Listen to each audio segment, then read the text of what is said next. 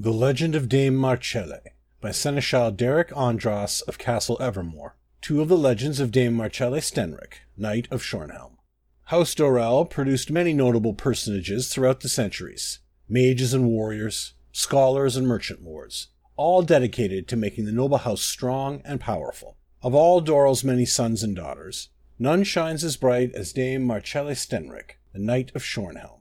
Dame Marcelle was a mighty warrior, brave and pure. She was a model of knightly perfection, a niece and loyal supporter of Lord Eirik Dorell. Her exploits were legendary, even in her own day, as she defended Dorell holdings, battled brigands and monsters, and even negotiated treaties with neighboring domains.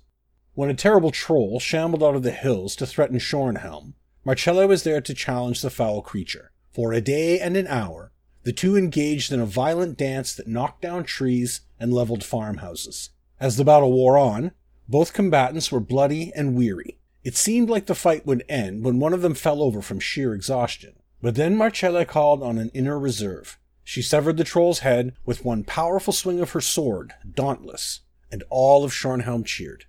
Another tale tells of the time of the Great Feud, when Berenda of Tamrith and Aelix of Dorell, who was Lord Eirik's younger brother, engaged in an exchange of insults, each more terrible than the last. Insults turned to violence, and the two houses came close to the brink of war. At the height of the feud, Lord Eirik's son Lanciot was taken captive by brigands loyal to House Tamrith. These brigands were members of the mighty Hammers of Umbridge, notorious for terrorizing travelers on the roads of Rivenspire until they were given letters of reprisal for pledging loyalty to the Tamrith lords.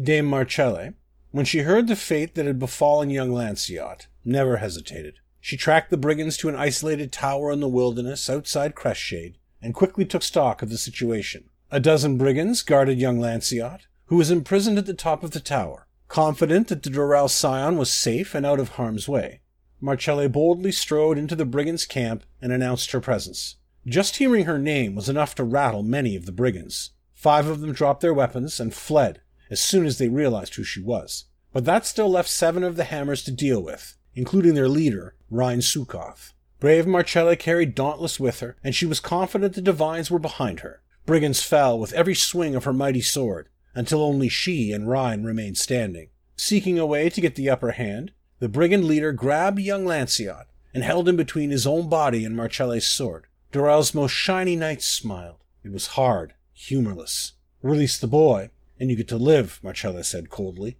"Otherwise, you die on the count of three." "Save your threat," Rayn began, but his words were cut as short as his life. "Three," Marcelle called out. Dauntless flashed. Ryan's eyes went wide. The brigand leader was dead before his body hit the ground.